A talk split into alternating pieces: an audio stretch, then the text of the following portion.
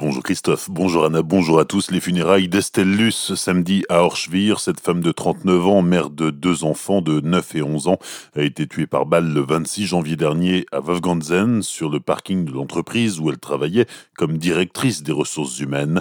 De nombreuses personnes ont pu suivre la cérémonie grâce à la sonorisation installée à l'extérieur de l'église où le nombre de places était limité à cause de l'épidémie. À 11h30, une marche blanche a réuni 700 personnes entre l'église et la chapelle du Bollenberg, un lieu qu'Estellus affectionnait tout particulièrement.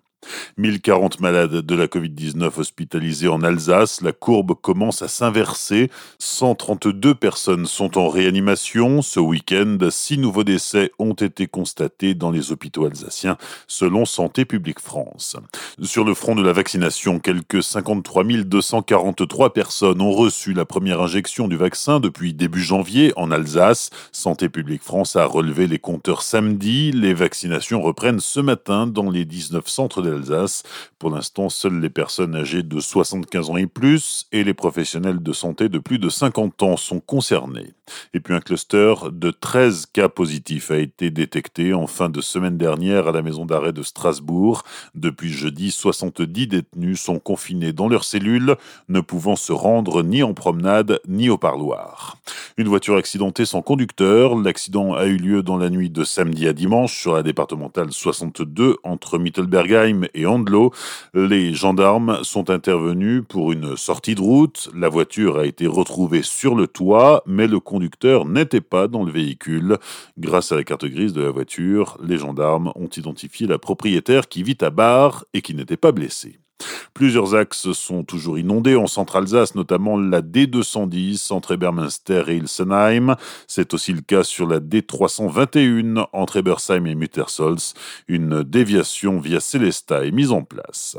La ville de Célesta lance une consultation publique sur la réouverture de la circulation sur la liaison Châtenois-Célesta, actuellement fermée dans le cadre du chantier du contournement de Châtenois. Le vieux chemin reliant Châtenois à Célesta pourrait à nouveau être emprunté autour de mi-mars via un passage souterrain. La ville de Célestat souhaite réserver cette liaison exclusivement aux cyclistes, aux transports en commun, aux véhicules de secours et aux riverains. Vous avez jusqu'au 20 février pour donner votre avis sur le site de la ville, celesta.fr.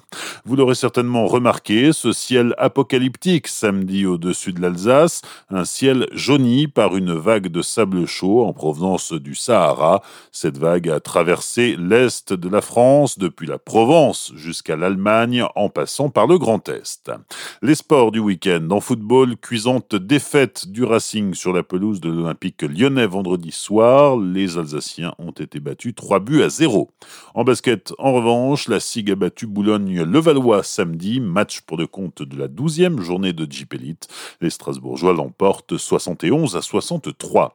Enfin, belle prestation de l'Alsacien Romain Heinrich au mondiaux de Bob à 2 à Altenberg en Allemagne. Le jeune de 31 ans, originaire de Kaisersberg, termine 8e des championnats du monde. Bonne matinée et belle journée sur Azure FM, voici la météo.